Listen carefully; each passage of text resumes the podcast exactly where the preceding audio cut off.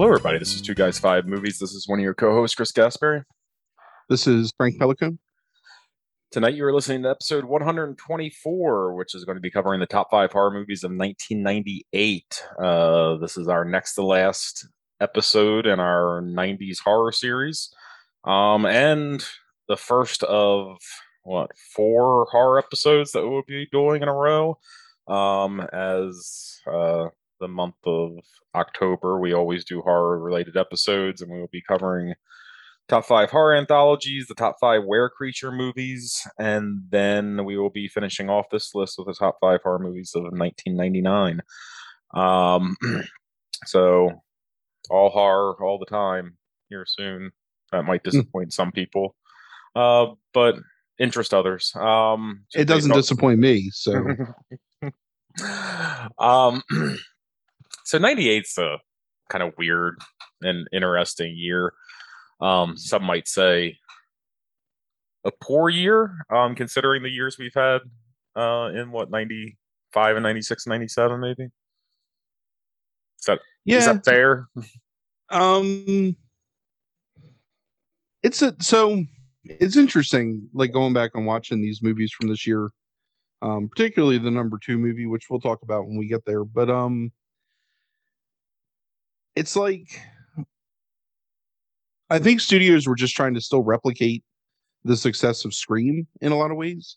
Mm. Um, and then the stuff that came after, like I know what you did last summer, but it still is just a lot of sequels and like direct to video crap for the most part.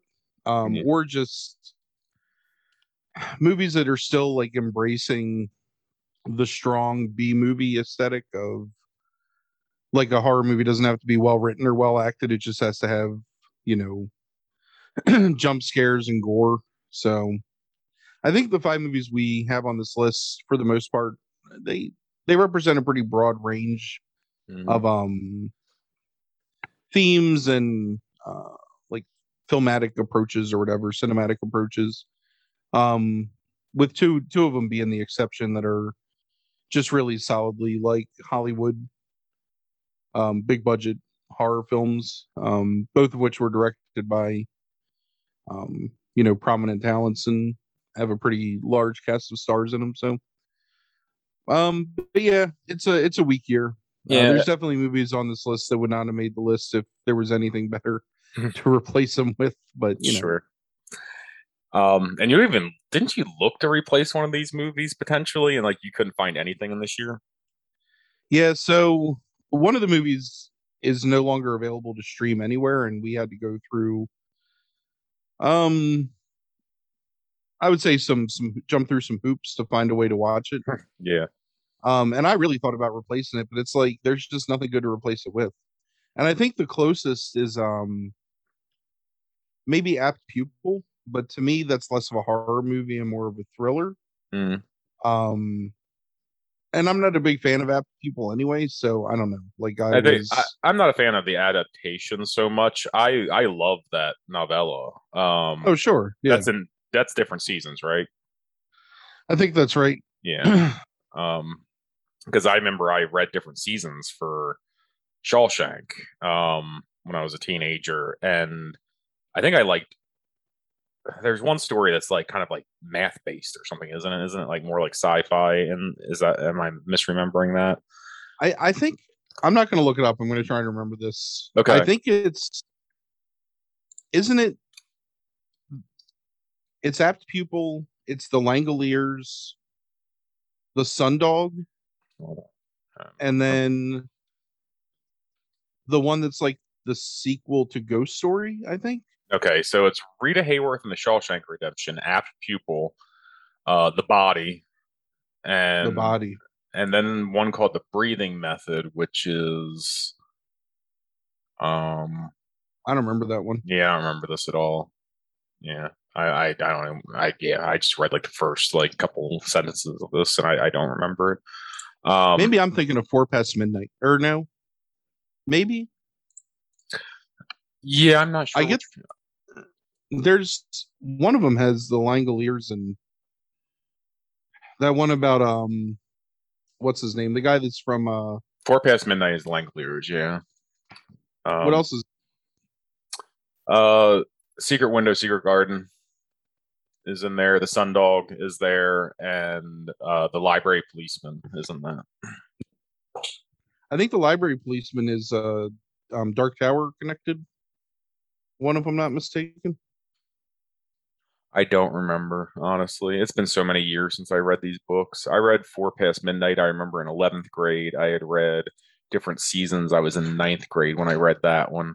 I guess I must have just been going back and just like picking up old King stuff that I hadn't read yet and was like going through it um over the course of high school. But but yeah, um Apt Pupil I think is my is my favorite story, like out of out of different seasons. but um but yeah, I'm not a, I'm not a Pretty fan good. of the adaptation. Um so much. And then there then there's a bunch of sequels. Like there's a Phantasm sequel, a Children of the Corn sequel. Um the second prophecy movie is this year. Uh Bride of Chucky is this year. Um maybe uh I still know what you did last summer might be this year, I think. Um just a bunch of stuff that's Yeah, obvious it is. like sequels to either long running franchises or um Which phantasm newer was it? Which phantasm was this year? maybe it's not maybe it's not a phantasm. I gotta hold on, I gotta look. Blade is this year, which I like Blade, but I also don't necessarily consider Blade so much a horror movie.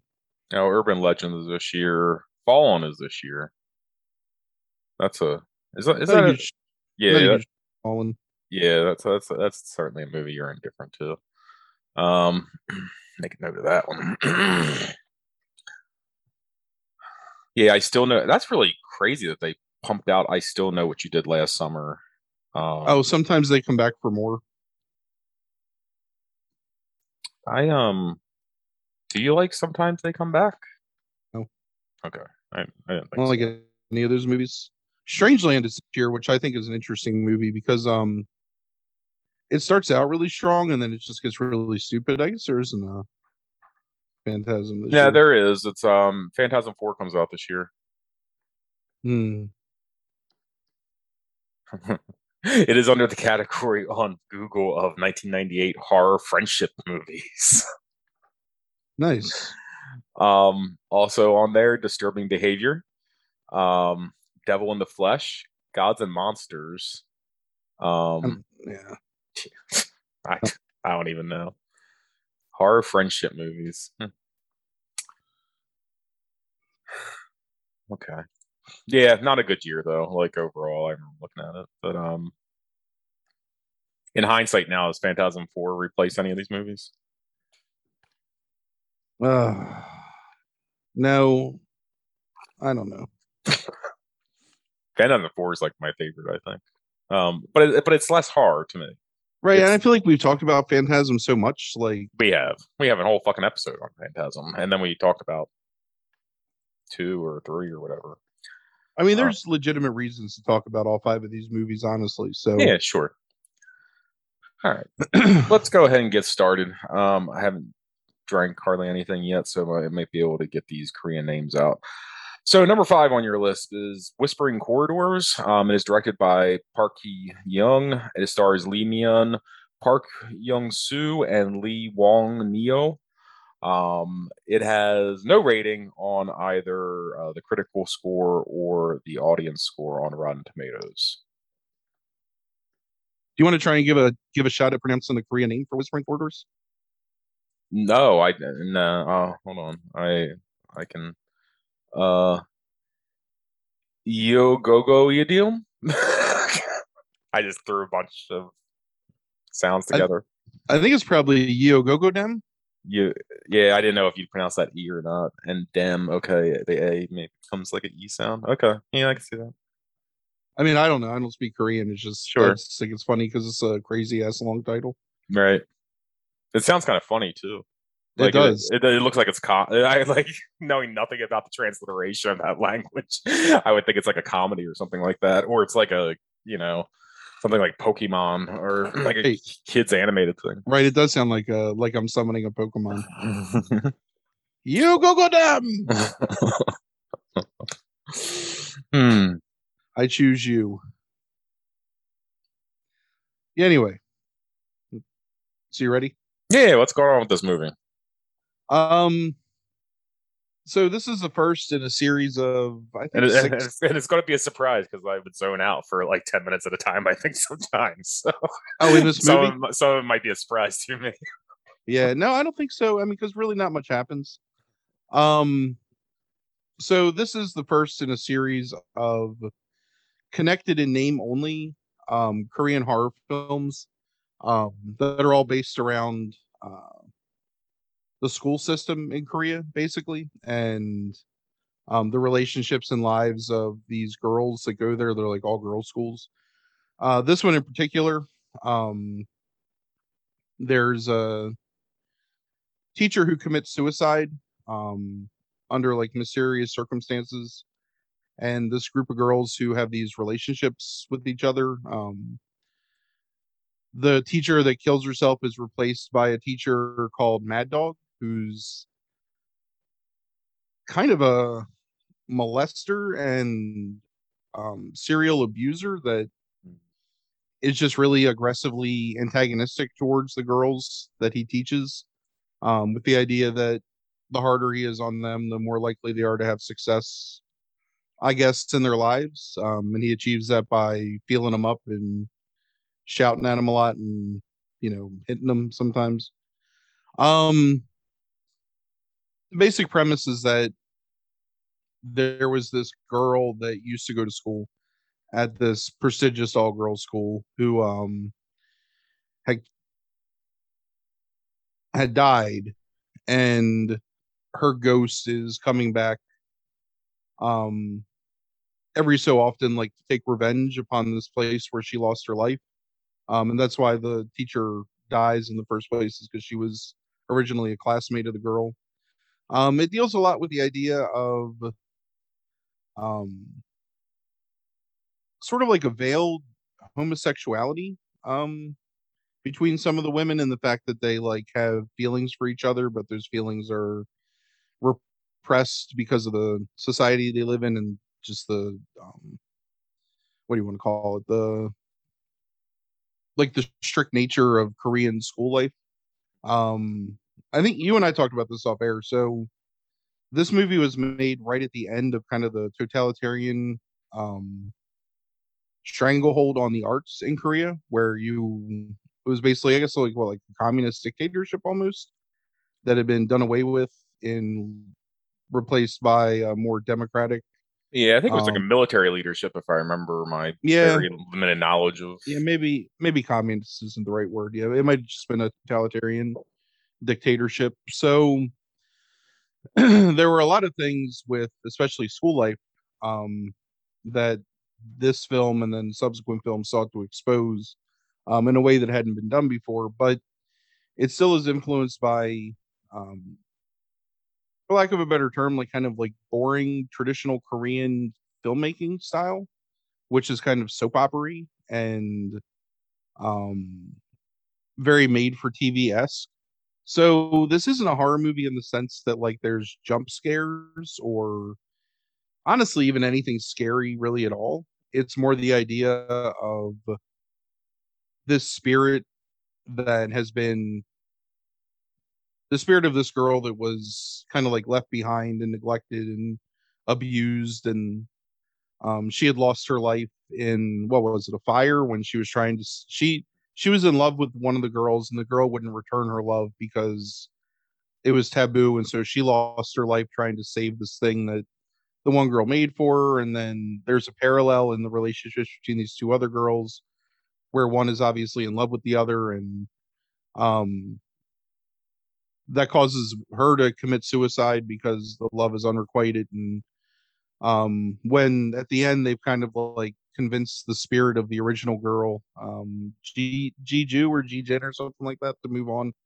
Um you find out that the other girl that committed suicide her spirit is there now too and is the same like has that same whatever connection to the school. So um really just thinly veiled criticism i think of the um the problems with the school system especially like i guess high school pre-college um, for these teenage girls and the way that they were the way that they're treated the way that they're viewed by society um, and done so in a way that is like veiled as a horror movie, I suppose, because maybe a little too soon to like really just come out with the scathing like expose.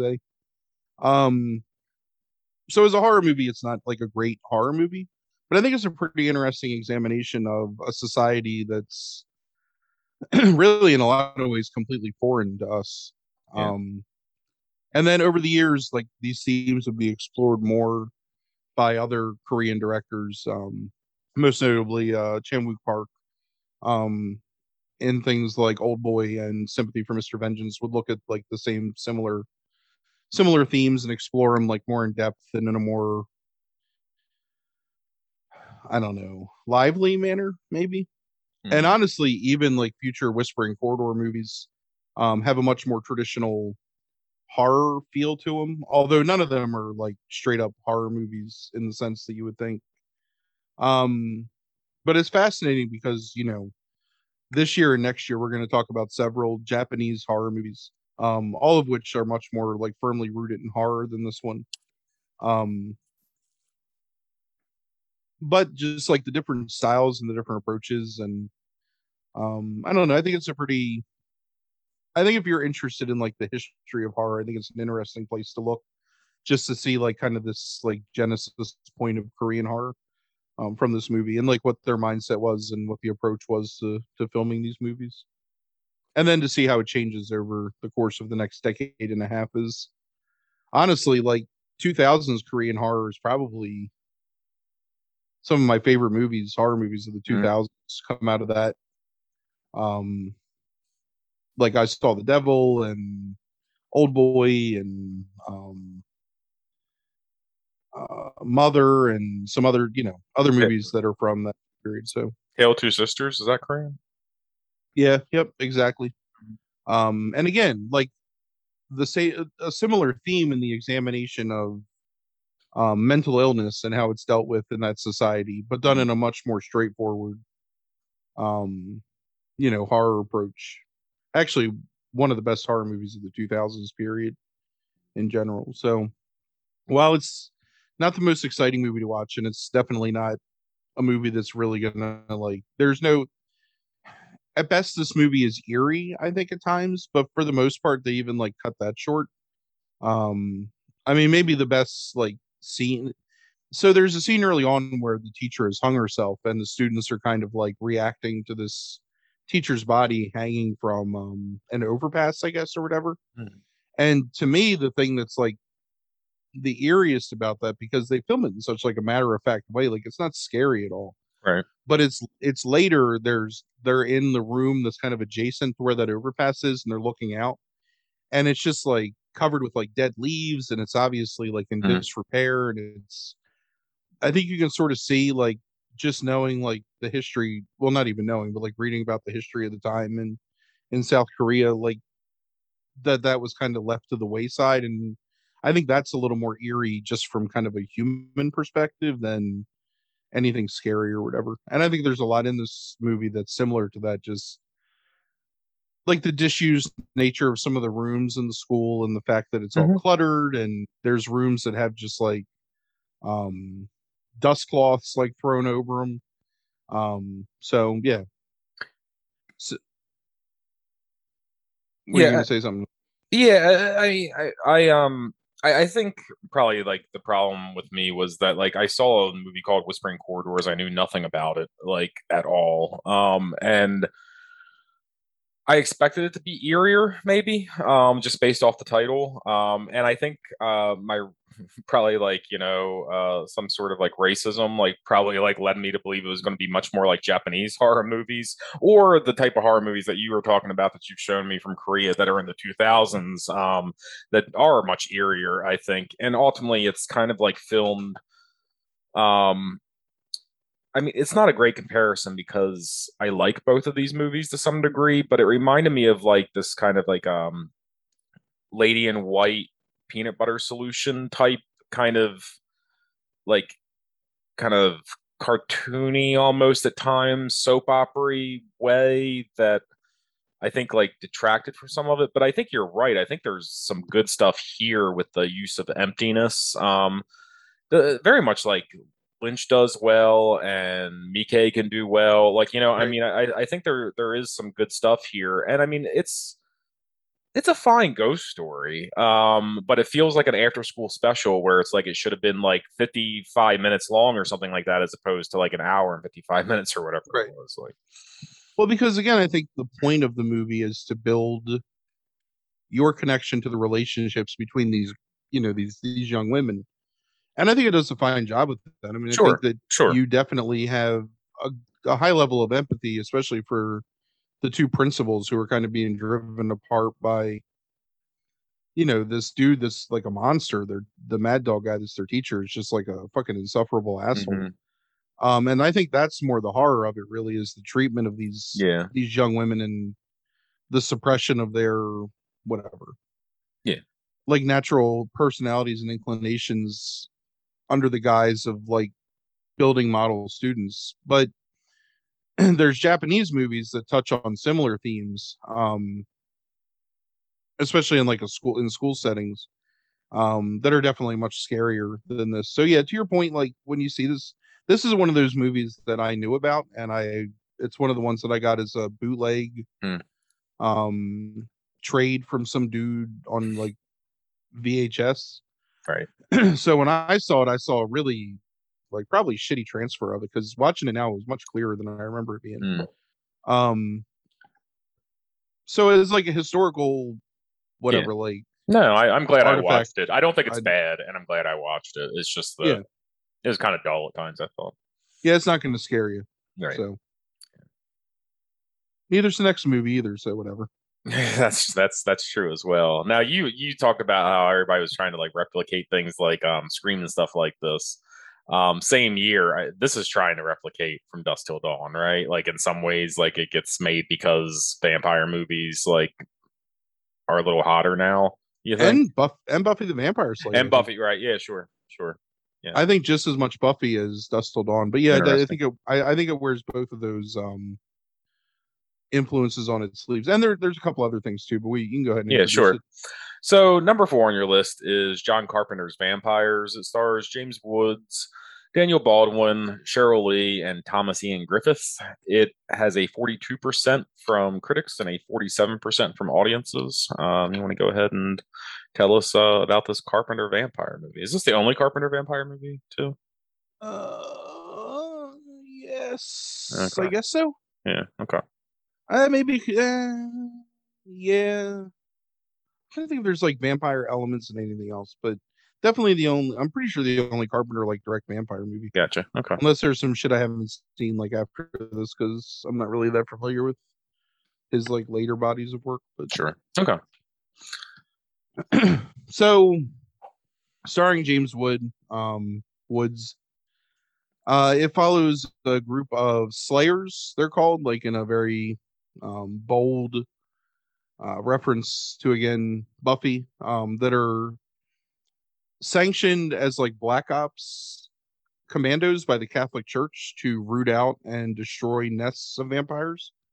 Um, they're mostly operating in the American Southwest, um, which on the surface makes the least amount of sense because like that's the place where you feel like it's the sunniest. So, you know, what good would that do for a vampire to live down there? But apparently, that's where they are.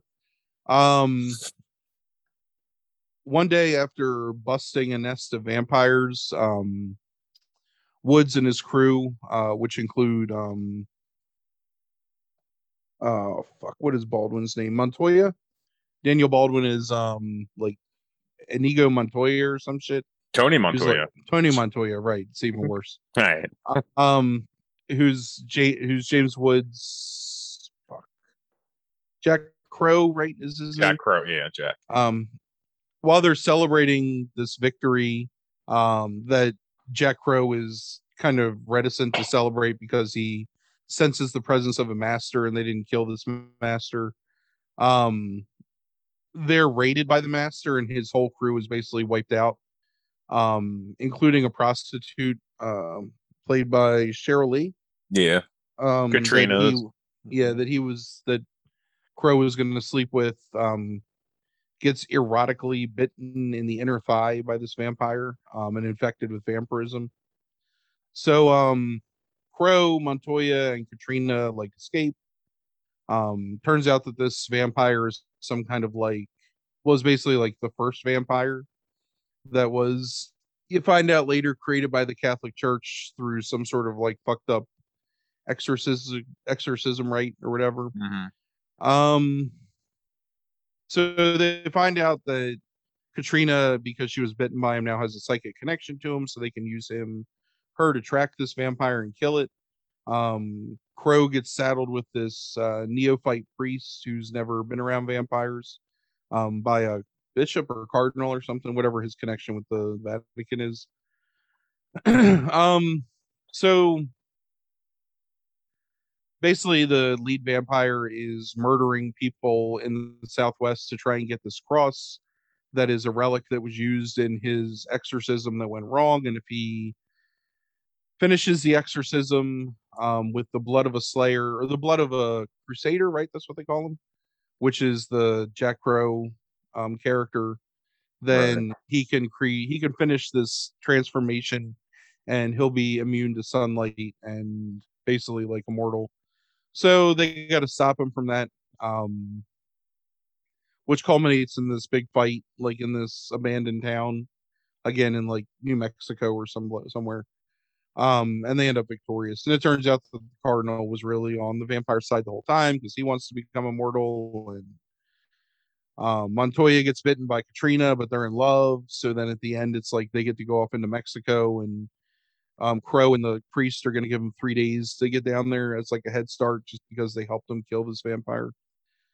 Um, so it's basically uh, near dark from dusk till dawn Buffy the Vampire Slayer, and then elements of Hellblazer and Preacher, like all rolled into yeah. one um kind of mess of a movie. Um, yeah, yeah. Really unlikable characters. Like Jack Crow is just kind of a miserable, misogynistic piece of shit. Um, yeah. Montoya is a sweaty like woman abuser that uses his physical power over a woman to make her think that she, that he loves her i guess kind of like it's a really uncomfortable relationship even though she's a vampire he's very you know like super aggressive with her at certain points and like oh but baby i love you i don't know it's it's really yeah, it, it's weird. It's like uh, Daniel Baldwin. This like I've never seen range from Daniel Baldwin to me, and it's like as much as I liked him in Homicide, Life on the Street, like in that role in those early seasons, like he feels like the same dude in this, and he yeah, was he's, he's, always sweaty, and that has to be the alcohol and drugs right. and stuff. But right, slight slightly overweight, super sweaty looks like he's got like a three day drunk just like lingering yeah. around. Uh-huh. Looks like he smells like a distillery, like every time you see it's him. True. That's good. Yeah. Um it's filmed on I, I guess it was filmed on I don't know if this was filmed on film. Let me look. I don't know if they say. Um I I didn't see that anywhere on how they filmed it. I think it's a film. It's got to be it definitely feels like there's a lot of post production because it's really clean looking. Mm-hmm. Um, uh, one of my biggest complaints about this movie, um, and look, as like an action horror movie, it's it's it's okay. Yeah, like, it's, it's no worse than yeah.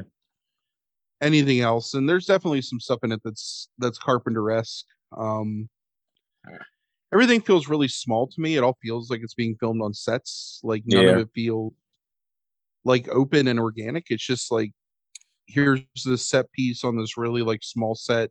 Like the scene where the vampires burst into the um monastery to seal the cross. Yeah. Um honestly feels like something out of like Ghost Riders or whatever. Um just, you know, hokey like kung fu I mean, it really it feels like an episode of Buffy, except it's in a you know major motion picture. like with these vampires like throwing people around and Right. I don't know. I um I thought the opening scene like the opening scenes were the best, honestly. Like I, I, I thought the first like 15 minutes is pretty good with like the part like the Slayers going to the party and hanging out and forever gross some of it may be. Like and then the attack like on that party. I thought that was the best part of the movie, honestly. Like and then it just kind of just just kind of just hung around and did its thing. um, but Even to me, that's just okay. That part, Yeah. and I I get what you're saying, but it's like like they go into that first house, right, where the nest of vampires is, Mhm. and it it's like two rooms. Oh, agreed. Yeah. And there's no, like- I, I get what you're saying. It doesn't feel like a lived-in world like any of it. I mean, I, I and I like the idea that they use what amount to like medieval weapons, like they have pikes and Mhm. you know he has a crossbow, and it's like there's a certain sense that they're like these kind of modern day knight errant or whatever like guys on this this mission to like rid the world of evil, but it doesn't ever feel like fully realized. Yeah. Um, I told you I was gonna try and do the uh, um the soundtrack of the movie Uh huh. um to mimic it, but now I can't remember. It's like like picture this. Like it's 1997 and you're watching TV and a commercial for like Pace picante sauce comes on and it's some cowboy like walking to get his Pace picante sauce and the music playing in the background is the music that plays constantly throughout this movie and it's so bad so bad like burn out burn burn burn burn burn out burn out burn burn and that's it that's the whole movie is that All right.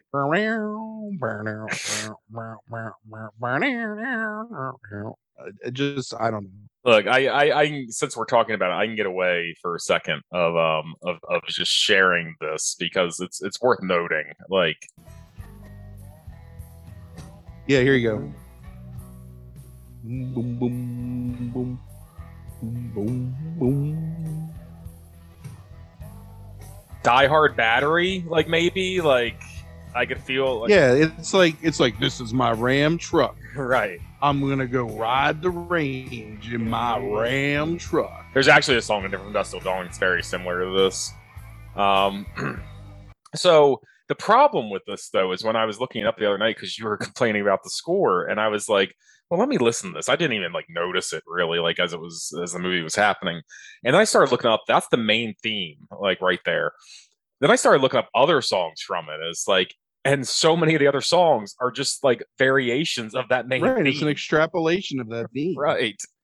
And the reason I noticed it is because one of the things that Carpenter there's a period of time from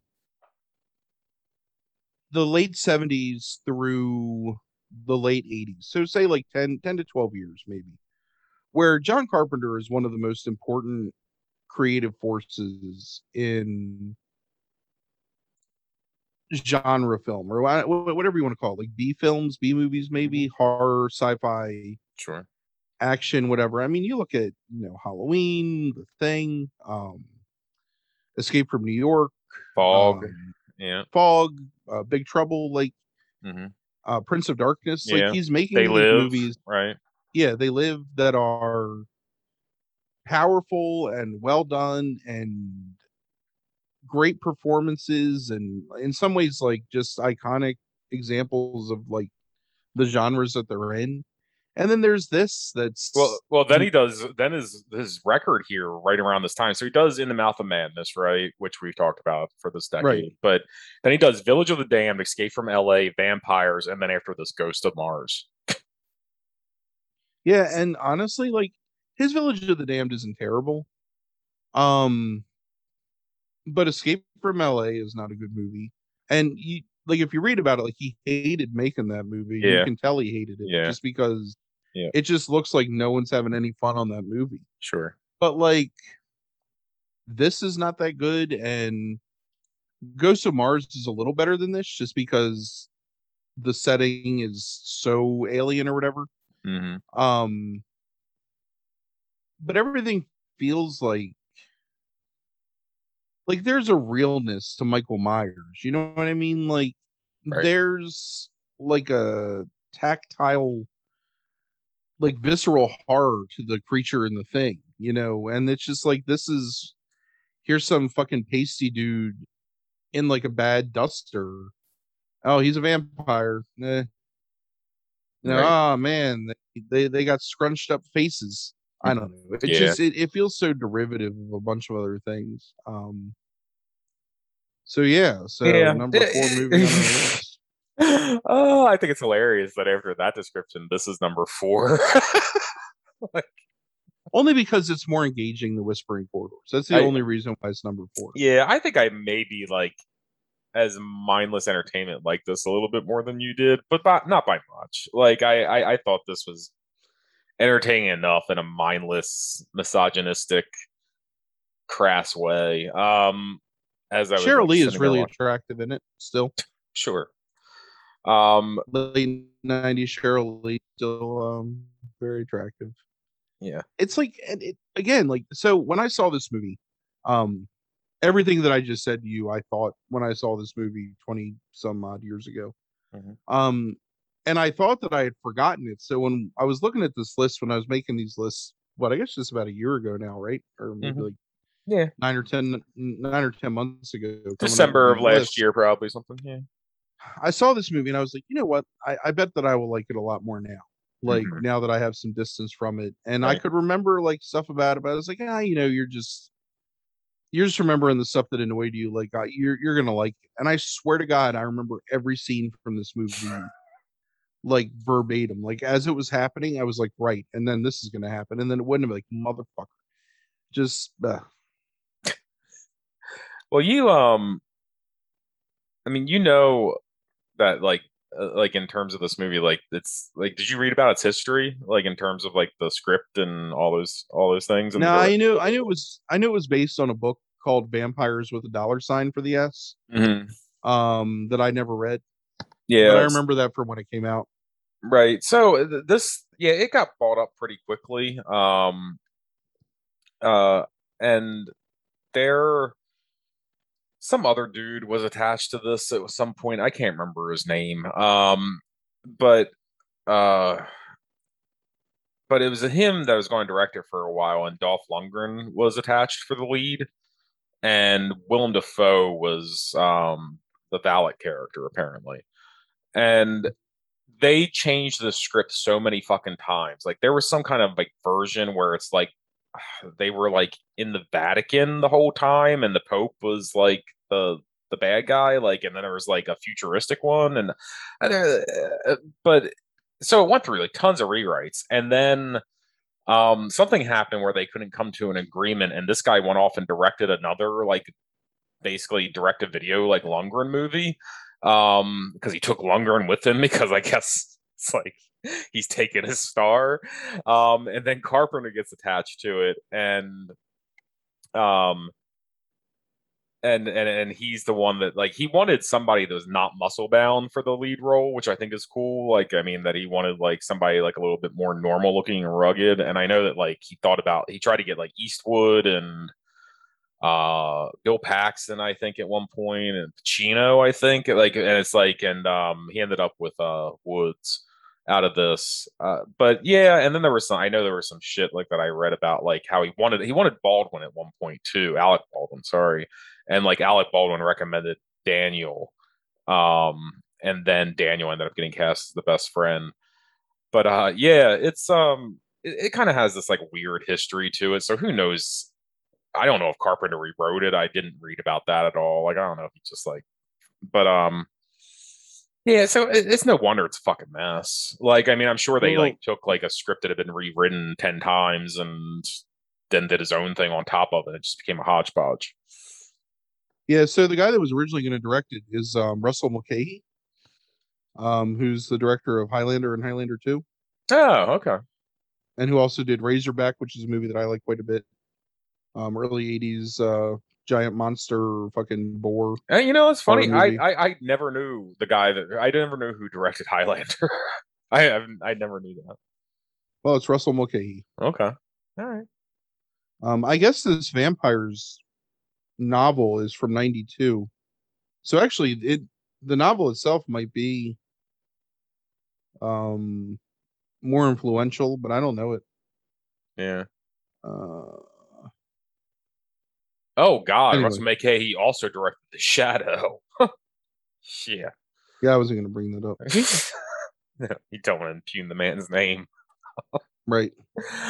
so interesting like just like piece uh, podcast trivia is mark boone jr is in this movie as one of uh woods's slayer friends um early on and he's best known for playing uh the big like big haired big bearded bobby in um uh sons of anarchy and um he's had three appearances on the podcast and all three have happened this year um Oh, because he's in this. He was in Die Hard 2, and he was in Batman Begins. Batman Begins, yeah. yeah. Um, so oh right, because he plays um what's his name, the detective in uh, Yep. Batman Begins. Fuck, I can't remember that guy's name. yeah. Um, but yeah, so interesting. Um, interesting small piece of trivia. A guy who I like, you know, and the roles that he's done, but um, that I've seen him in at least. But all right, so number three on your list is the last broadcast. It is directed and star is directed by and stars Stefan Avalos and Lance Weiler. Uh, it also stars David Beard and Jim Seward. And it has a 44% from critics on Rotten Tomatoes and a 39% from audiences, which I think is way too low for this movie, honestly, Yeah. despite my criticisms of it. So, you want to tell us a little bit about this movie and um, why it's on the list here? Um so you could argue that this is really the first um true like found footage art film. Although it's really told more in like a like mockumentary true crime style than like a traditional found footage horror film, but um made up of assembled footage of um these people that have disappeared and have found to be murdered. Um it follows two hosts of a like a um cable access um internet radio show uh, Yeah. called what is it called like lost and found or something like that um Oh. is the name of their radio show uh anyway Yeah, these factor, two, fa- Fact or Fiction. factor fiction right Yeah. these two guys who do like uh like a cryptozoological like mysteries of the universe style um talk show uh they decide that because of flagging ratings they're going to go into the pine barrens of new jersey and look for the jersey devil um so they get linked up with this guy who's um a psychic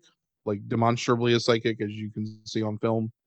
Um and the story's told from i mean seriously it's like i don't know it's like watching like discovery id or whatever in the way that the the thing is filmed but um you learn in the beginning of the movie that these filmmakers or radio personalities whatever um were murdered and that the psychic guy that they had enlisted to help them um had been found guilty of the murders. Um through what you find over the course of the film was mostly circumstantial evidence um, but that he was the only person to come back alive from this expedition into the um, Pine Barrens in New Jersey. Um, there was trace evidence of DNA in terms of like splats of their blood on a shirt that he had. Um, so there's this uh, narrator, whatever, host of the show that you're watching that's um, editing together interviews with like police and people that knew these guys and footage that they filmed of themselves like preparing for this trip and um, kind of just like talking to each other.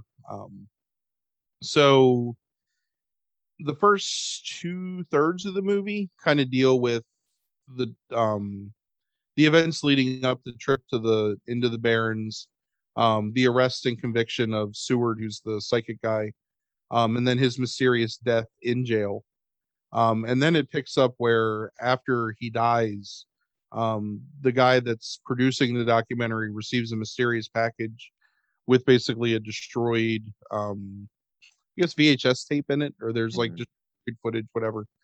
Um, or it's, it's severely damaged where you can't see it. So he takes it to this um, woman who's what is she like a videographer or something? She's like basically an Yeah. expert in like restoring like video footage, and she puts it together.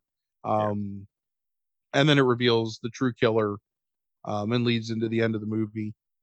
Um, which at the end of the movie switches from being told in this like documentary style to being told as a more traditional third person fixed camera um i guess like standard narrative movie Yeah. where it shows you what the twist the reveal is Yeah. um and then leads into the end it's only like maybe 10 minutes of the movie Yeah, 10, and 10 12 minutes. something 10, 10 to 12 yeah something like that man i was just about to say 12 minutes that. um and it's very jarring when you see it for the first time and really kind of like pulls you out of the um kind of the gritty reality that it's it's built up to that point Mhm. um so It did the second time as well. it did watching it was this time was the third time I've seen this movie. And probably the first time in I think I watched it like five or five years ago, maybe. It, was streaming on Prime at some point Mhm. in the recent like quote unquote recent past, and I watched it again because it had been a really long time. I, I this is not a movie I was aware of in '98 when it came out, um, and I kind of wish I had been because I think it would have um, maybe put the Blair Witch in a different perspective for me in Right. a lot of ways. Um, so just for some, I guess, like historical context, um, around the time of Blair Witch Project and this movie um, being released, and again, not that I knew about this movie back then, I was a huge fan of Cannibal Holocaust. Um, Mhm. One of my favorite movies probably is like a late teenager ish was when I was really into that movie, early twenties. Um, so I was fascinated by Blair Witch Project in the sense that like here's this new movie that's using like the same or very similar storytelling technique, um, which I found fascinating because the idea that like almost in the same way that Texas Chainsaw opens with like this is like the real events of whatever this day in Texas. You know, last broadcast opens with this disclaimer that these people are real, this really happened. And because of the way that it's filmed and it's all filmed on um camcorder and probably like what was it, DAT or whatever, like digital Mhm. video um it feels very very true crime um very mid 90s documentary and it it really does a good job of like they're not incredibly eloquent there's no like flowery dialogue like it all feels like real people talking they feel like real human beings they make mistakes you know it's, it's just um and the scenes where uh Seward um has a psychic episode where like a date is like burned on his arm or whatever. I mean, those kind of things are very I don't know. I I I can't really describe what it felt like watching, but it definitely feels like when you would watch like bootlegs from around that time that were all grainy and they had that sense of like realism to them just because of that. So Yeah. um, I think it's a really fascinating story right up until the end. Yeah. and honestly, like if they would have filmed the ending a little different, I think it still could have been. Um, I think it could have like really like driven home the twists of the movie. And I'm kind of hesitant to talk about the twists because I think that I think that it I think it plays its cards close enough to the vest that when it gets you in the end, like the first time you see it, it really is surprising what you're Yeah, seeing. that's sure.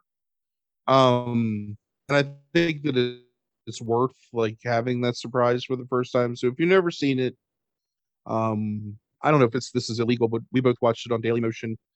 Um, did you watch the one that's like multiple parts? It's like Yes, I did. Yeah, it's five parts, I think. Yeah. So it's like four four 20 minute parts and then like a 12 minute coda basically.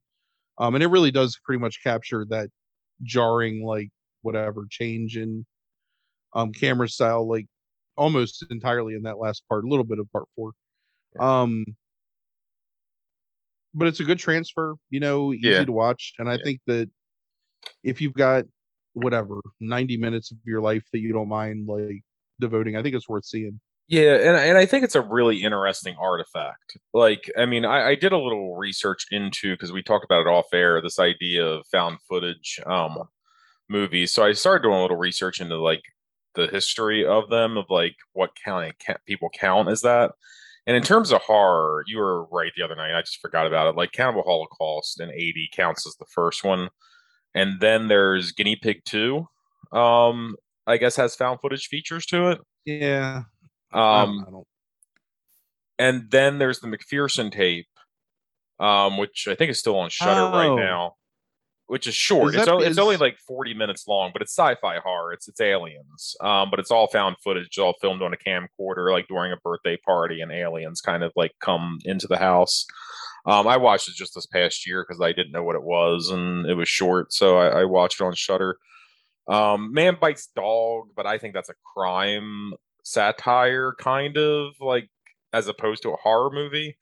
Um also and, filmed in like mockumentary style. Sure. Of. Right. And then there's this. So really like, you know, depending on what you what you consider horror or not. Like this is definitely like one of like the first like found footage horrors and I think that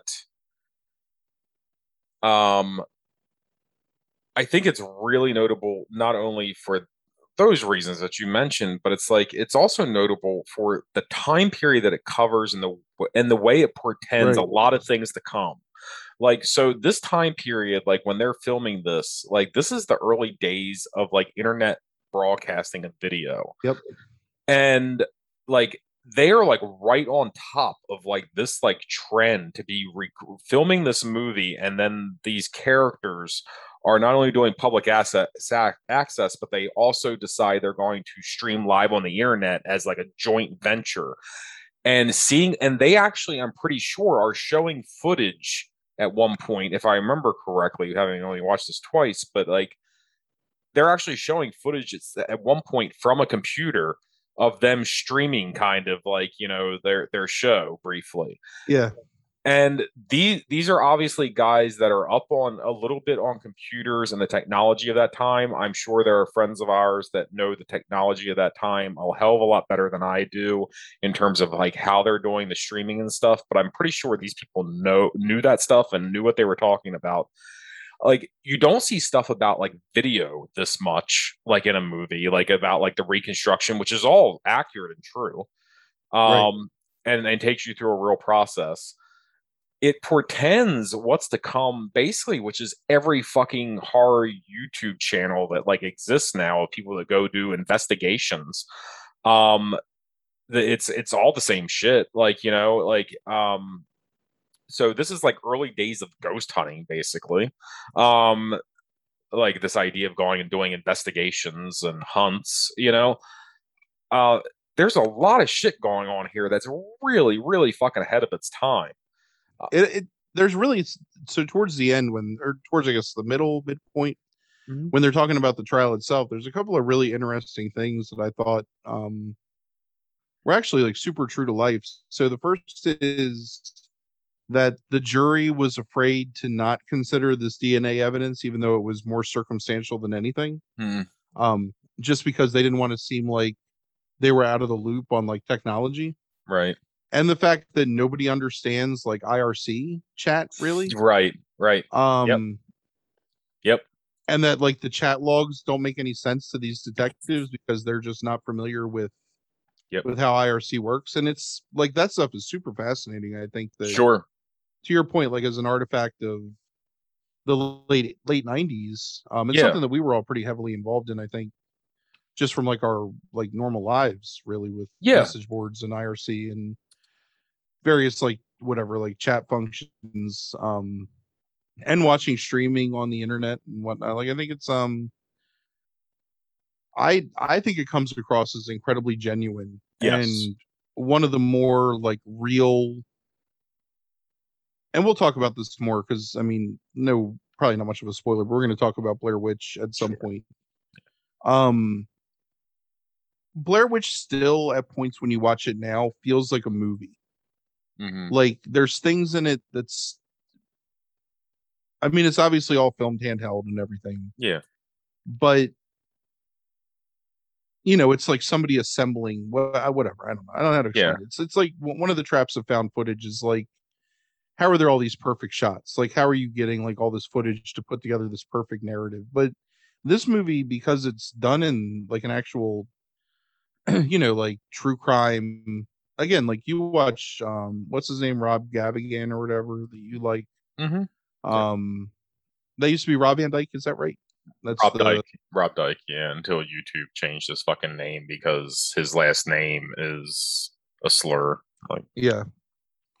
Um, it's very similar to that. You know, you've got this um omniscient narrator who's telling you about these events and who's giving you like a breadcrumb and then pulling it away and then going back and revealing more.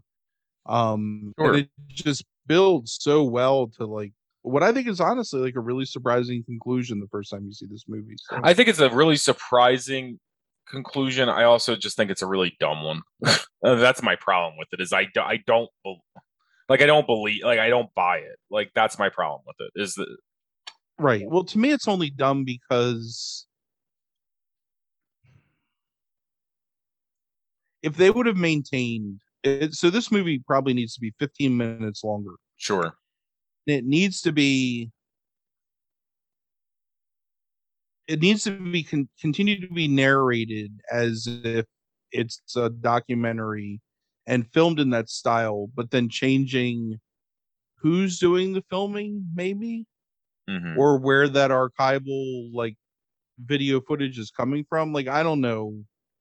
I really don't want to spoil it because I Yeah, think yeah, I understand. Yeah, kind of need to see it. But I, I I- I think if you we'll we'll talk about it off air, but I think if you make this 15 minutes longer and you kind of change yeah, the way that the information is presented in the last part Yeah. of the movie, I think this could be I think it'd be remembered as maybe one of the best found footage Yeah. movies. Of all look this movie this is like like I, i've told you before like i think this movie is one of the most brilliant damn movies for the first you know hour and 20 minutes like of a found footage thing i've ever seen um a lot of it has to do with the realism i think of the time period um but i also think the way that it's shot is like is, is damn brilliant i think the performances are are damn brilliant for like I mean and I think it's because they are just real people.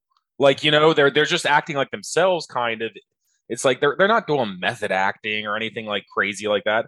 It's like these are just real, real dudes that are like you know what if what if I was in this like situation? What if I had to pretend to be this way? Like you've never heard of I don't think any of these dudes have ever done anything like substantial like in terms of acting. And I think it's like this like weird confluence of events that like led them to just like kind of knock out these performances that like you know aren't bad um like whatsoever. They're pretty damn good for something so low budget um um as, as something like this. But to really the last thing i'll say is to your point about the irc you think about like the way the internet was portrayed like think of something like mainstream like the net and how like fucking hokey it is and like how like kind of like unrealistic it is at times. Like and it's like yeah it's like like irc is being talked about here and it's like who the fuck is talking about irc in a movie? Right. in 1998 like they're not. That's the other thing too is because they're interviewing like a guy that knew them through like sound production and mm-hmm. another person that knew him like the guy they introduced they interview the guy that's his childhood psychiatrist or whatever. Right and he's obviously completely out of touch with like modern hmm technology and he admits that.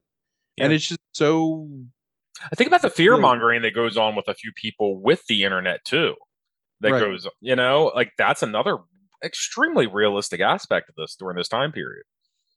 They're that- it's freaking hilarious. They're using like dr spatzo to like read the irc right. chat. Uh-huh. Uh-huh. No fucking dr spatzo Yeah. No, I, I, this, this is something that, like, if you're a child that, like, you know, like somebody that grew up in the '90s and stuff like that, like, um, like a teenager in the '90s, and you never seen this, just as an artifact of like what these guys like put together, um, during this time period. It's, it's fascinating to me, um, especially if you knew the internet around that time. But yeah, um, definitely like maybe one of my favorite horror movies. Like I've ever seen for an hour and 20 minutes. like honestly, like I I love I actually love watching this again. Um until the end. It's such a shame to me, but all right. So going from this really low budget movie um, to I guess the probably the highest budget movie on this list, I would think, um, which is uh, number two on your list, which is Robert Rodriguez's The Factory. Um, it stars. Wait, wait, wait, wait, wait. What? What? what? What's, oh, no, sorry, the, it's the faculty. um, Oof. I was like, oh my god, I didn't watch this movie. Uh, what would the fact? What would the factory be about? If Robert Rodriguez, if Robert Rodriguez directed it, making like maracas that have grenades in them or something. I don't know. um, it stars definitely, Jordana, huh? It would definitely have Salma Hayek in a low cut top, and yes, it would. Um, Antonio Banderas in a duster. Stars Jordana Brewster, Clea Duvall, Laura Harris, Josh Hartnett, Salma Hayek, Famke Janssen, Piper Laurie, um, so many other people. Like Jon Stewart's has a role in it, and like there's like five other people that like play like faculty. Usher, yeah, people that play faculty members or students that you know of. Uh, fucking Harry Knowles in a small cameo from It Cool News. David um, Hyde Pierce in a cameo. Yeah, David Hyde Pierce, right? Yeah, it's crazy like how many people are in this. It has a 55% from critics and a 55% from audiences. Um, so you want to tell us a little bit about this movie and uh, why it's number two on the list?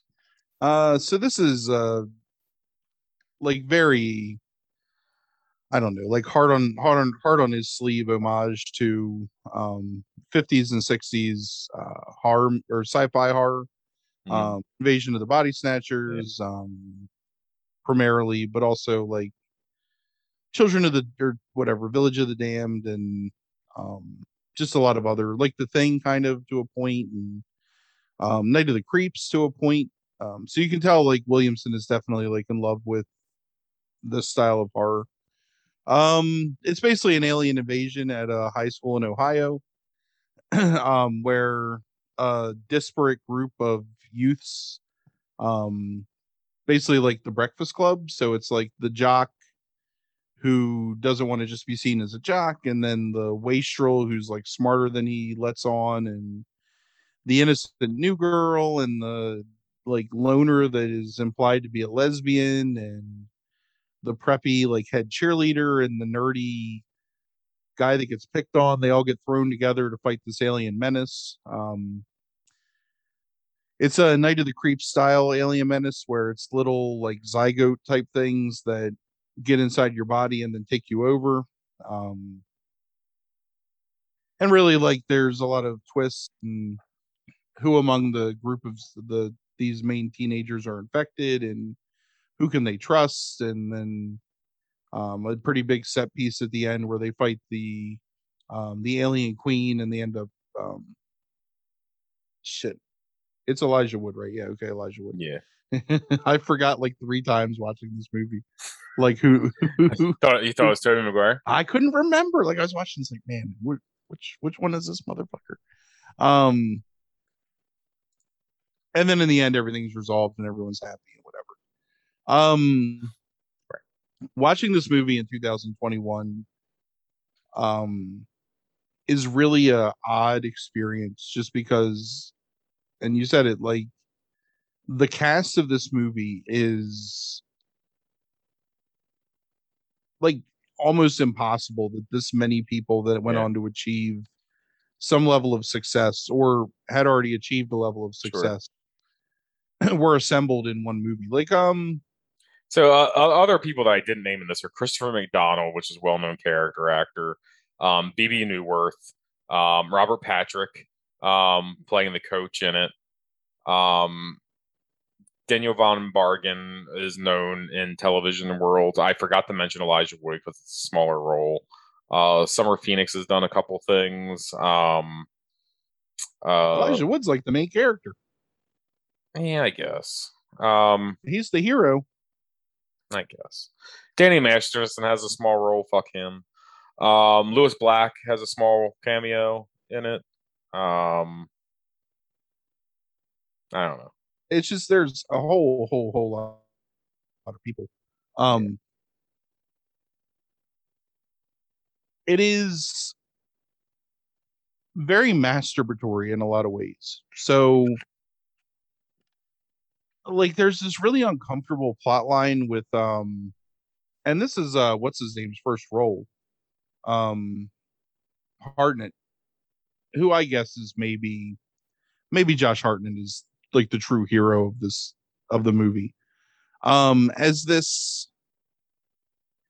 like he, this guy who's repeating 12th grade that sells drugs openly to like the other students of the school and basically like sexually harasses his um shrinking violet english teacher Right. by offering her um condoms and something else hmm um out of the trunk of his car um who at the end like after the day is saved has joined the football team and the teacher who's now returned because she gets trans transformed into an alien is now on the sidelines like giddily watching him play football but she's a fucking adult teacher in his school Mhm. um the bullying is played as like a joke kind of i I don't know there it's a lot of really weird stuff in this that dates it i think very firmly as Mhm. being one of the last true like kevin williamson i don't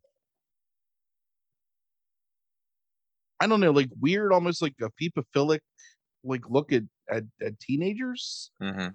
Williamson's a really weird dude when it comes to the way he writes like teenage characters and the way that he writes adult interactions with teenage characters.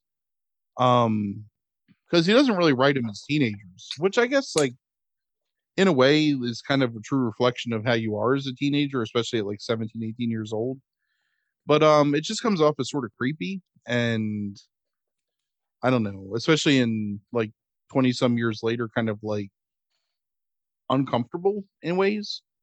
Um, I think it's also really funny that when I first saw this movie, um, so this is one of the movies that I saw opening weekend when it came out in '98. Um, and I was impressed with the dialogue. I thought it was like funny and you know, like sharp, and it is not that anymore, really No. and like when you look back at i'm going to try and make an analogy for you and I, I i don't know if this analogy is going to work but i've i've been trying to find a way to put this into words for like months now Hmm. as we've been going through like the movies of the 90s Mhm. do you remember the poochie episode of the simpsons where it's like this cartoon character that's basically an amalgamation of marketing Mhm. like research Yeah. of what people think is cool.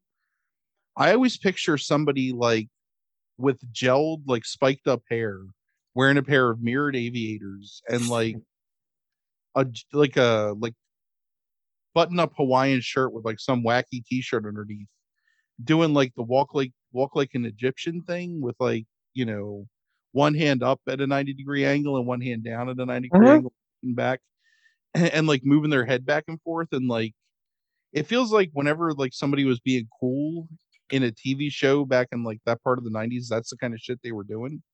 And it was like never cool, but it was like what everybody thought was cool. And I feel like that's what this movie is. Mhm. Is like the focus group equivalent of what teenagers are like and what they think and how they act. Right. Does that make sense? It does, yeah. I appreciated you mimicking the um that that Egyptian thing, this? like, while while while you were describing them. Yeah, you know, because I got I gotta I gotta get it in my head. um now on the other side of that, I think there's some really good action set pieces in this movie. Mhm. I think the visual effects are really well done. Um I really like the body horror, like alien invasion style movies. Um, you know, as we talked about in Body Snatchers and Night of the Creeps, because we've talked about all those movies. Um, and the thing and whatnot, like some of my favorite like sci-fi horror, this is the theme of them. And I think it's really well done here with like kind of the um Wrath of Khan style, like bug in the ear type thing. Mhm. Um, which is really a horrifying idea to me. Um and I like the ending. Like I like the giant um queen alien monster that's like chasing them through the through the school and like they get they're slowly getting infected one by one until there's just a couple of them left that are there to um you know like fight the menace and they finally end up beating it. Like just there there's a lot of really good stuff in this movie but you got to put up with a lot of really dated shit in order to get to that stuff so um i don't know that it's necessarily a film that holds up really well today but i think it still is entertaining. I think it's really funny to watch people like Jon stewart um before he got super famous for being Jon stewart. Right. in his the role as like a smarmy english teacher or um you know people like like sean Hattie or um you know bebe neuwirth like in a minor role christopher mcdonald in a minor role like all these people that Salma Hayek in a really minor role like Mhm. people that would go on to be much the, this movie the parts are much greater than the sum i think that you get out of it but um i like clea duvall a lot so Yeah. always happy to see clea duvall in a movie um yeah i don't know Just so you know, one movie that we haven't talked about, um, and I don't know how you feel about it, is Invaders from Mars from '86. I don't know why we haven't talked about that movie, but I guess you don't like it. yeah it. what no i do like it i i don't Okay. I actually have I now granted I've not seen that movie in probably probably since like 1992 93 something like that.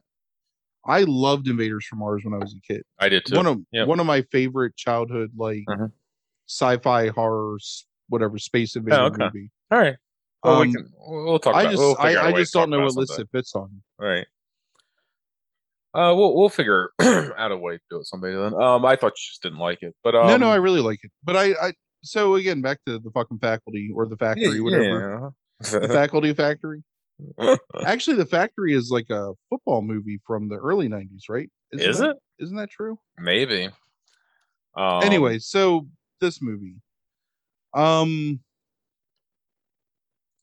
I think that it's interesting that Kevin Williamson was as popular as he was at this point because I think that he definitely dates himself here and reveals like the weakness in his writing.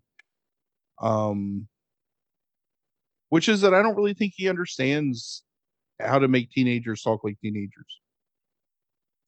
I mean, I think that's true. I mean, nobody on Dawson's Creek knew how to talk like a teenager. I mean, like I, I think he I'm ima- It's like, it's like he imagined what a teenager is like. I don't know how old he is when he's writing this, but it's like he imagines what a teenager talks like, or stylizes what he wished he would have talked like, or people he knew would have talked like when he was slightly younger, and did that. So I he mean, was he would have been 30 32 or 33 probably when he was Okay. sure. um and only like probably 30 when he wrote Scream. Right. Um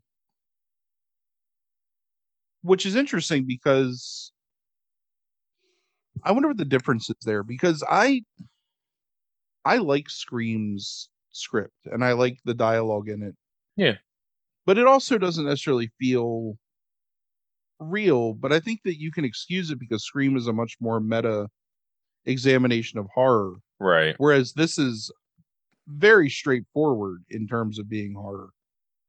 I mean, it's almost like a parody of like Friday Night Lights, and I don't know. It's it, it's it's a really weird movie. Um, when is Friday Night Lights the movie? Is that like 2000, I think. yeah? So not. I mean, it's just just a weird parody, or not even parody, Yeah. just a weird like. I don't know. I don't It even just- think uh, this might be the same year as Varsity Blues, maybe. this definitely has not aged um aged well in terms of the dialogue and the script in general but it's still an entertaining movie and Yeah, I, it's, had fun it's, it's watching it interesting. You you must have liked it a lot more when it came out than I did, I guess. Um, because I I watched it on video within a year, year and a half of it coming out, and was like, yeah, okay, like that was that was, that was okay. And, i think i oh go ahead and then I watched it this time, and I was like, oh yeah, that was fun. i think Um, i w- i think i was more I, I think there was some idolatry towards rodriguez and williamson hmm, because of Scream and you know Sure. obviously like all the shit that Rodriguez had done at this point. Right. And you can't see Josh Hartnett now and not know who Josh Hartnett is. You know what I mean? Sure. But sure. I didn't know who Josh Hartnett and Clea Duvall and like all these people were. Usher, you know, I mean, I knew who Usher was, but Yeah. it was like, oh, that's cool that they got you know Usher to act in this movie, or you know, oh, hey, there's Bebe Neuwirth like in a bit part in this like you know Right. black comedy like teen horror movie, and all that stuff seemed really cool at the time, and now it's just like meh, Right. it's just kind of weird. Usher, um, I'm pretty sure by this point Usher had done a um a guest role uh on The Bold and the Beautiful, um, off and on for about six months. He um potentially impregnated uh one of the harlots on The Bold and Beautiful, and of course I knew Usher from uh, music, but he that, I think that was his first acting role probably, and then he did this. I thought this was fun. I mean, like I, I thought it was fun. I didn't expect it to be any more with like the teenagers and stuff like that. I get exactly what you're saying, but um, uh, I just expect that from Williamson. I guess like most of the time, I still think Scream's like his best writing, but I think I think you nailed it. It's like because it's like meta, like that's that's why it like is okay to some degree in Scream. Um, Yeah. when you're trying to portray him realistically, I just didn't think that anybody came off as like I like I remember th- I'm going to use a term that I never would have used back then, but I remember thinking this dialogue was really like whip smart at this Mhm. at the time when I saw this movie. Like, oh yeah, like there's some really like whatever like sharp dialogue here, and like watching now, it's like no man, you were just an idiot in 1998. Like that's this dialogue's not that good. So, right? Well, but yeah, you're like look, it was it was a fun movie. Like I, barring like anything, I think this movie always makes this list. Yeah.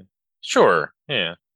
Well, I mean, you're 20 you're 22 years older, right? Like, you know, and um you Jesus know, Christ. 50 50 years mentally older to use a term like whip smart. So, um uh yeah, like I mean, it makes sense. Hmm.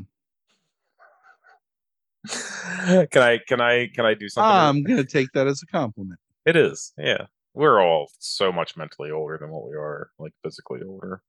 I'm Um, dead.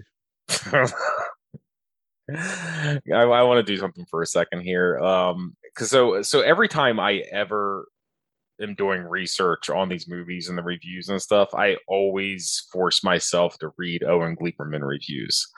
Um, always like, because I fucking hate myself probably. Um, but this one is, is pure, pure Owen Gleiberman. And I think exemplifies why Owen Gleiberman is just the fucking worst.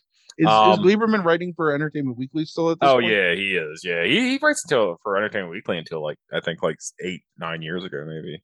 Give it Um, a and- C minus. That's my guess. But then go ahead. Oh, and- I didn't. I didn't even actually like care. Um, like I, I yeah, it was something like that. Like it was like yeah, something along those lines. It was in the C. I remember it was in the C range. Might just been a C.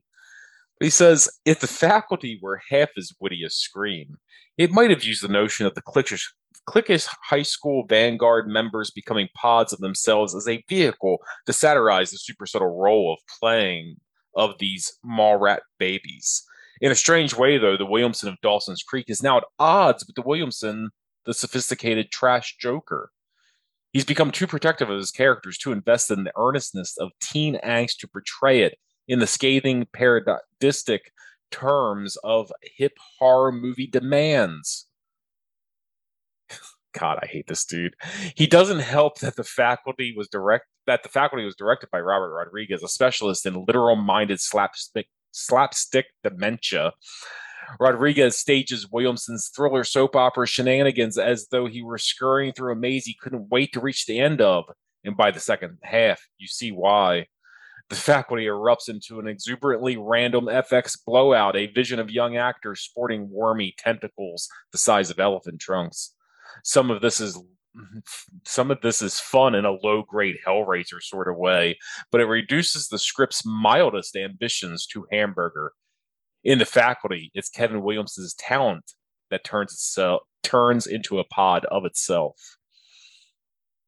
That's terrible review. yes. Yes. It So the the movie that in my head I was calling the factory is actually the program. That's what I was thinking of. the program with James Caan. Mhm. Yeah, Yeah. yeah, yeah. They have uh gold and maroon uniforms, if I remember correctly. I don't remember. I don't remember. I never saw that movie. I just remember the trailer and the poster for it. But I think that's. I think I'm right. Gold and maroon. I think were the colors of that team. You're probably right. Fucking Owen Gleiberman. He, he he's definitely my most hated reviewer of all time. He's a piece of shit. He is a really I don't like um A.O. Schwartz at all either. Honestly. Yeah, He's he, he's a fucking turd too. he he is. But he used to write good TV reviews sometimes, so Mm. Yeah, De- Desson Howe through this podcast is really like grown to annoy me, not because of his writing, but because of just his opinions. It's it feels like he hates on fucking everything. Uh, he writes for the Washington wrote, wrote for the Washington Post back in the nineties, um, early two thousands, but he really gets on my nerves too. All right, so number one on your list is um one of the most famous horror movies, I guess, of all time. Uh, Ringu, uh, in America called The Ring. It is directed by Hideo Na- Nagata Nakata. Um, it stars Nanako Matsushima. I shouldn't have drank this much. Uh, that last drink was really strong. I'm not even finished it yet. Nanako Ma- oh, Matsus Nanako Matsushima, Matsushima, Miki Miki Nakatani, Nakatani, and then her- Yuko her- her- Takaguchi, Oh, I didn't even have that one. Uh, Hitomi Sato. yeah, no, Hiro Hiro, Yutaka- Hiro Hiroyuki Sanada. you Um, got it. Good job. See, yeah, I just got tripped up on Matsushimi, like Matsushima. Shima. Yes, not Shima. Ninety-seven percent from critics, eighty-one percent from audiences. Um, what what was I thinking of? You were thinking of Yoshimi versus the fucking Killer Robots. yeah, right? Matsushimi was- yeah. Uh, no, that's right. That Flaming Lips album. Uh huh. Good album. It's a good album. She got a black belt in karate. she yes that's that's correct. Good job. Um so yeah so um i mean i guess you can give a synopsis of this movie. I don't know who hasn't seen like some variation of this movie like And there's a lot of them. yeah.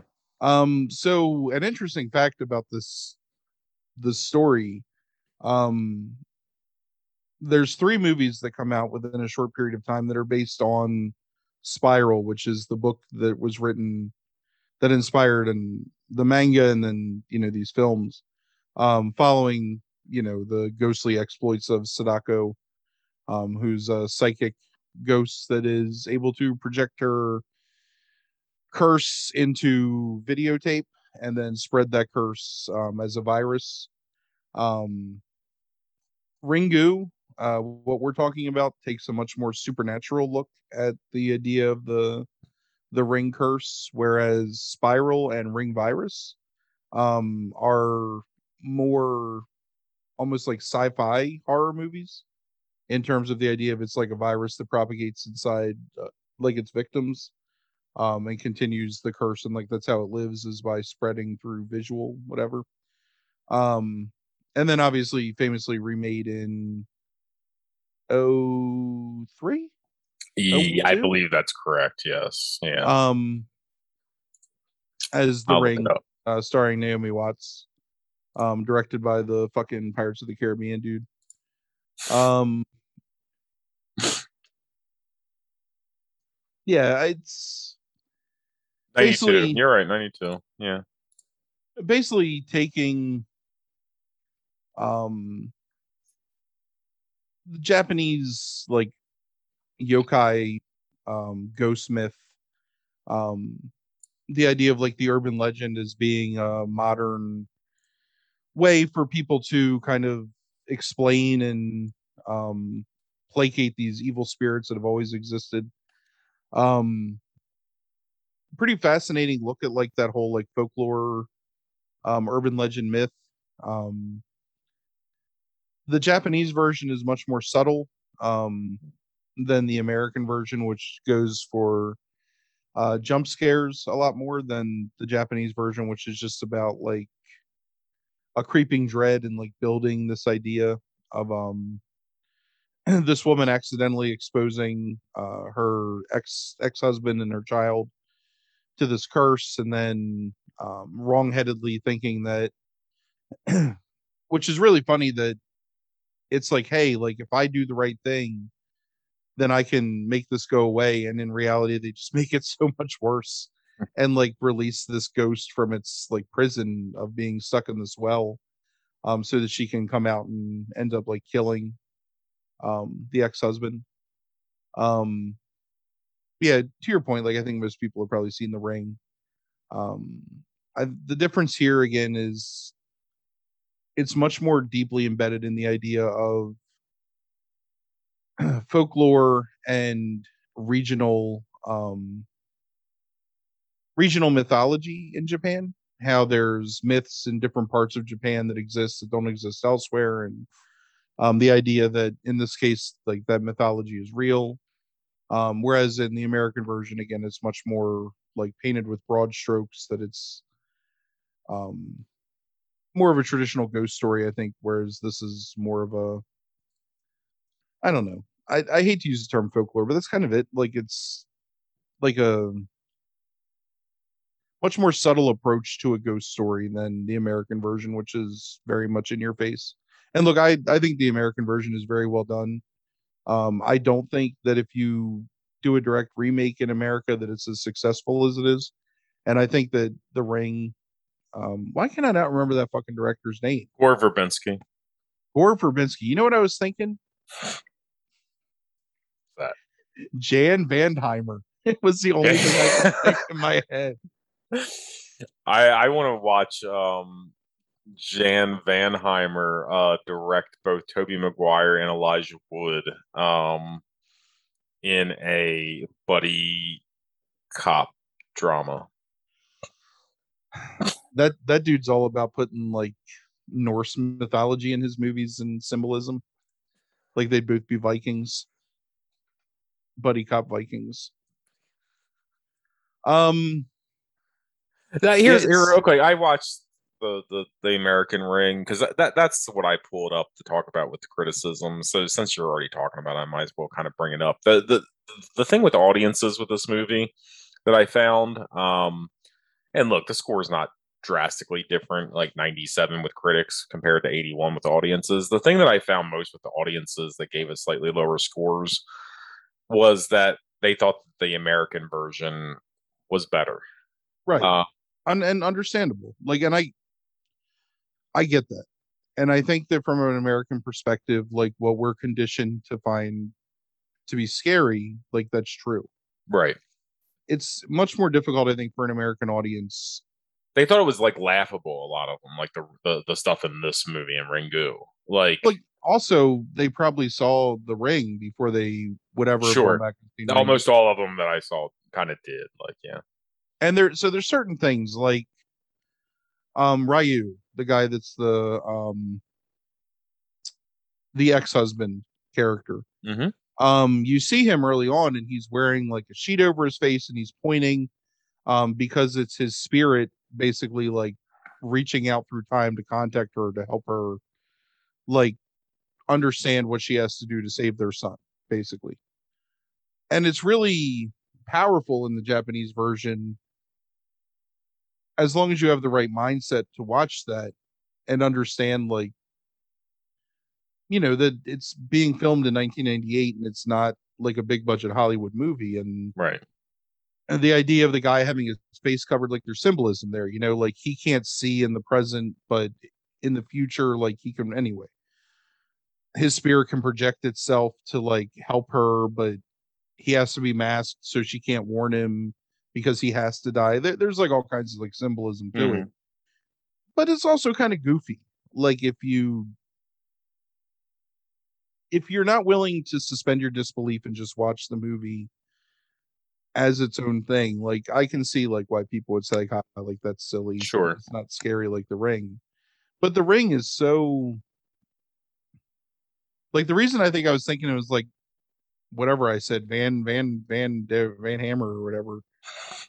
Um, and because he's like he's beating you with imagery, you know what I mean? Like, right?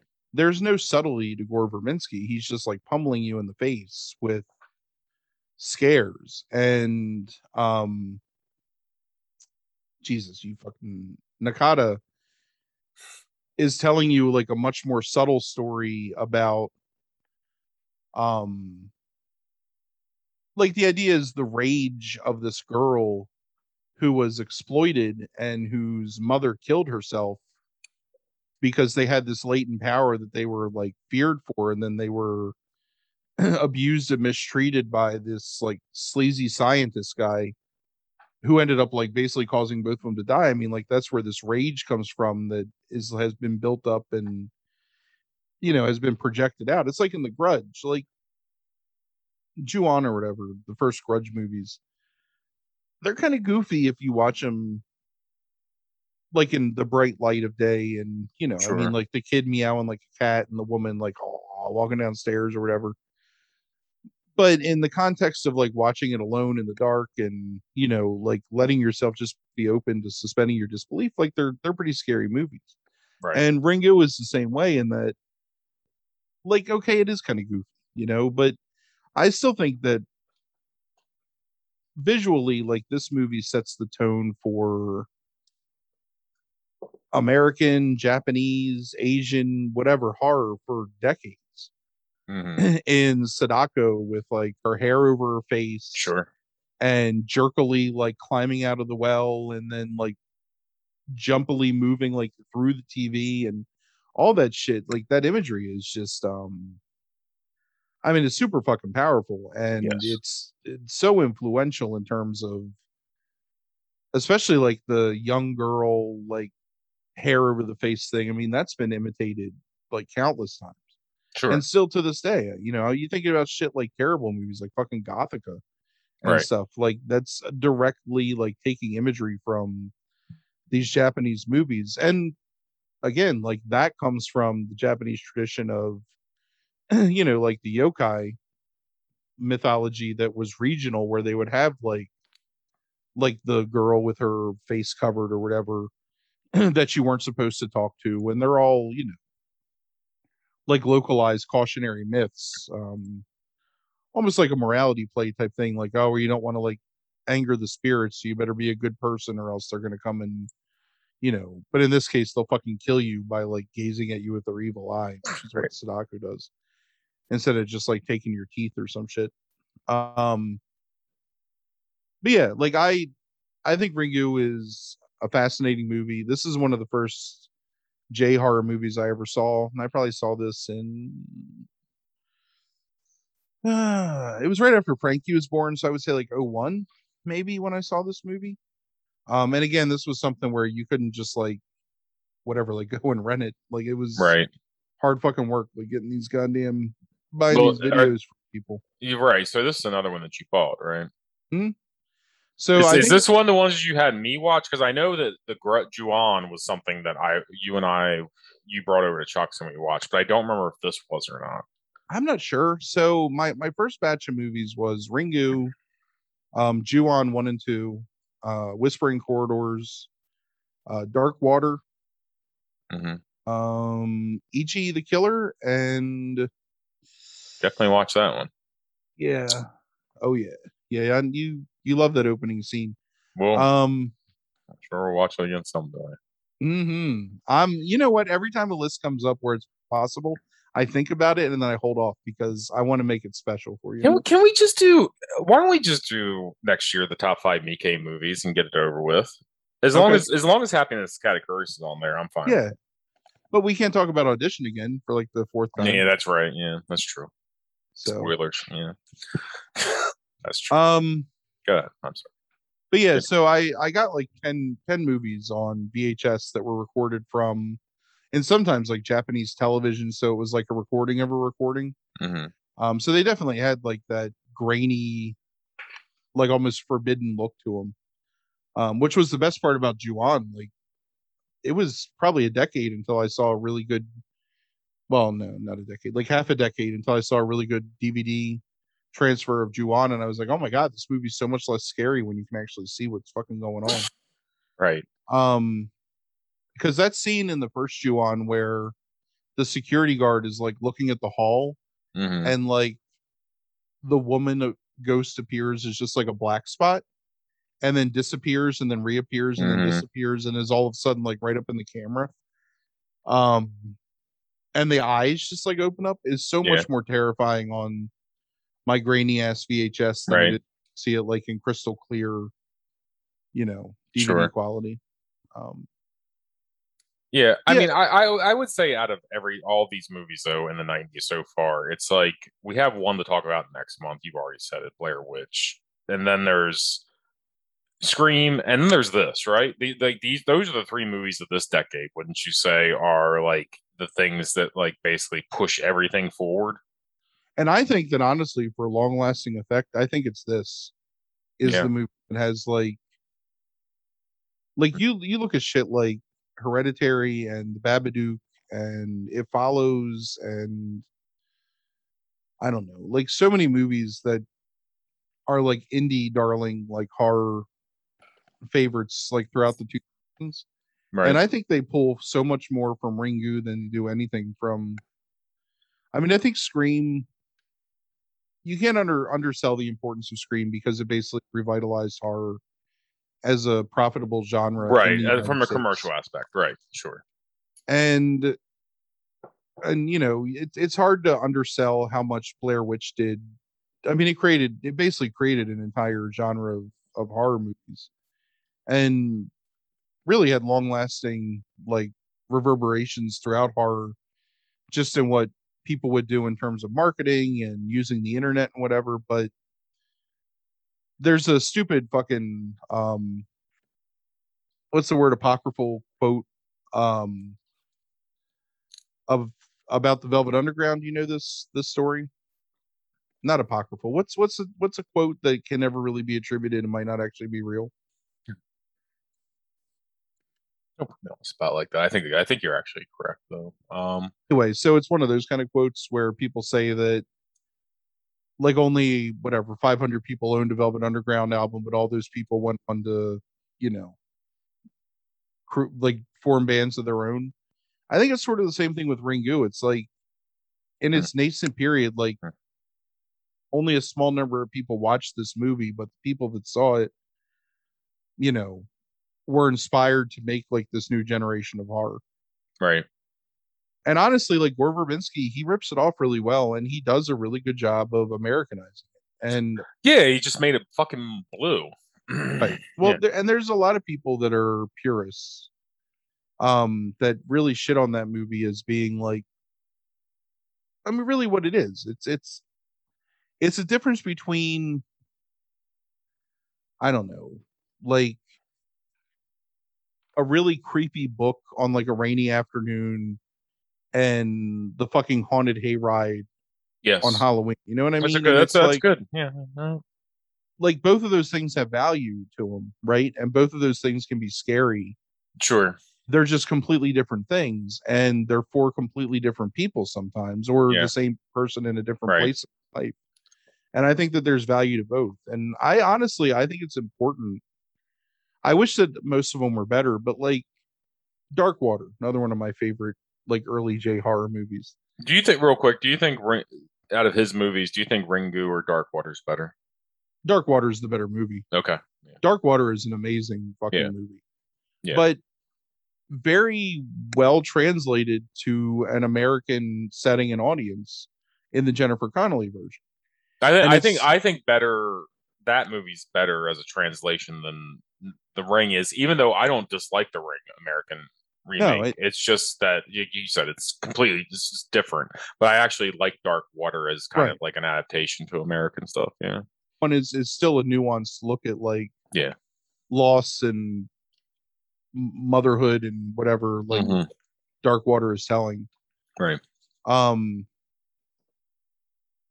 yeah, it's it's it, it, it's an amazing movie. Like the Japanese version is really Mhm. fucking good, but the American version is good too. Yeah. But I mean, like the American Grudge movies are awful, Yes. but it's still those movies existing still allow you to stream Ju-on on Amazon Prime. You know what It's I mean? true, So yeah. like there's value in that Sure. what people look at as crash commercial crass commercialism actually still has value because it allows you to like it allows me to explore like all these other films Sure. that I might not otherwise be able to see because people see that they can generate money. So Yeah, No, it's absolutely true. I mean, to the point where it's like you still have Netflix, you know, buying, you know, like these like sure. foreign horror movies and like putting them up, and I, yeah, I mean, it's like there's Yeah, there's money to be made. I'm Always willing to take that chance, which I'll I will always appreciate. sure, even if they're not very good. I mean, Um, but if if you've never seen Ringu, um, I think it's worth your time to watch, even if all you've seen is The Ring. Um, which just- actually, do you like Ringu or Ringu two better? I hate Ringu too. Really? So, uh, I mean, hate is a strong. I think I there's think- actually some eerier things that happen at times in the Ringu too, even if it's not a better movie.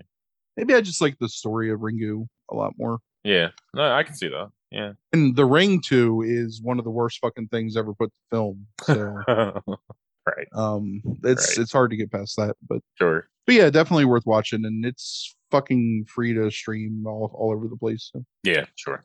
Yeah. There's actually let me let me say this, um, just to give like a little pitch where we're not going to get any money back for it. Um, there's a streaming service called Arrow, A R R O W. Um, that is all like weird, like marginalized like genre films.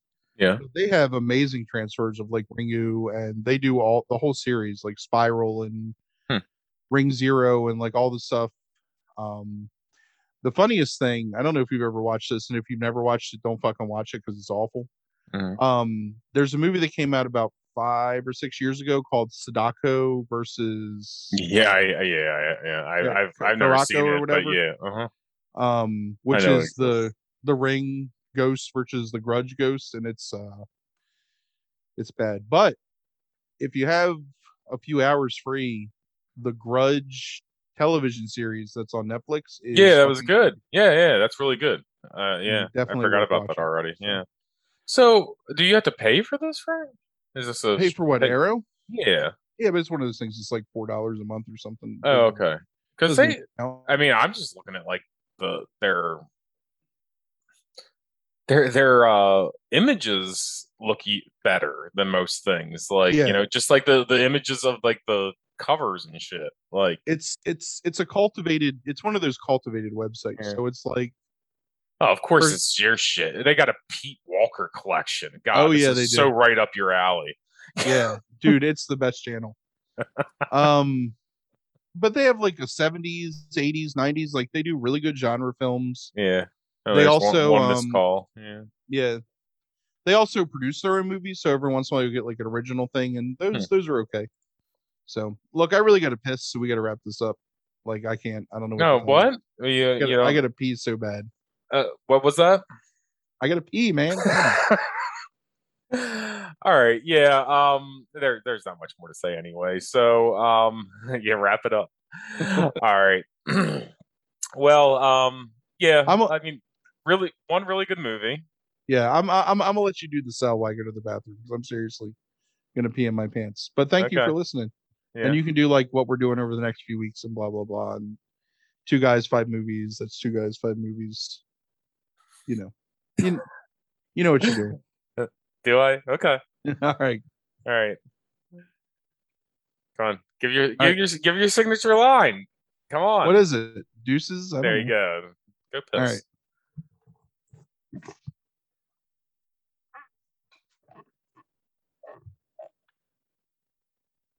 That squeaking was him getting off the couch to, to go urinate. Um, so yeah, so I already did this pitch at the beginning of the episode if you're still listening to this. So um I guess I can say that in November, um, we will have um, our very special episode uh, with uh, uh, our friend Jason Heister, who, for the first time ever, will have somebody else com- uh, compiling a top five list for us, the top five motorsports movies.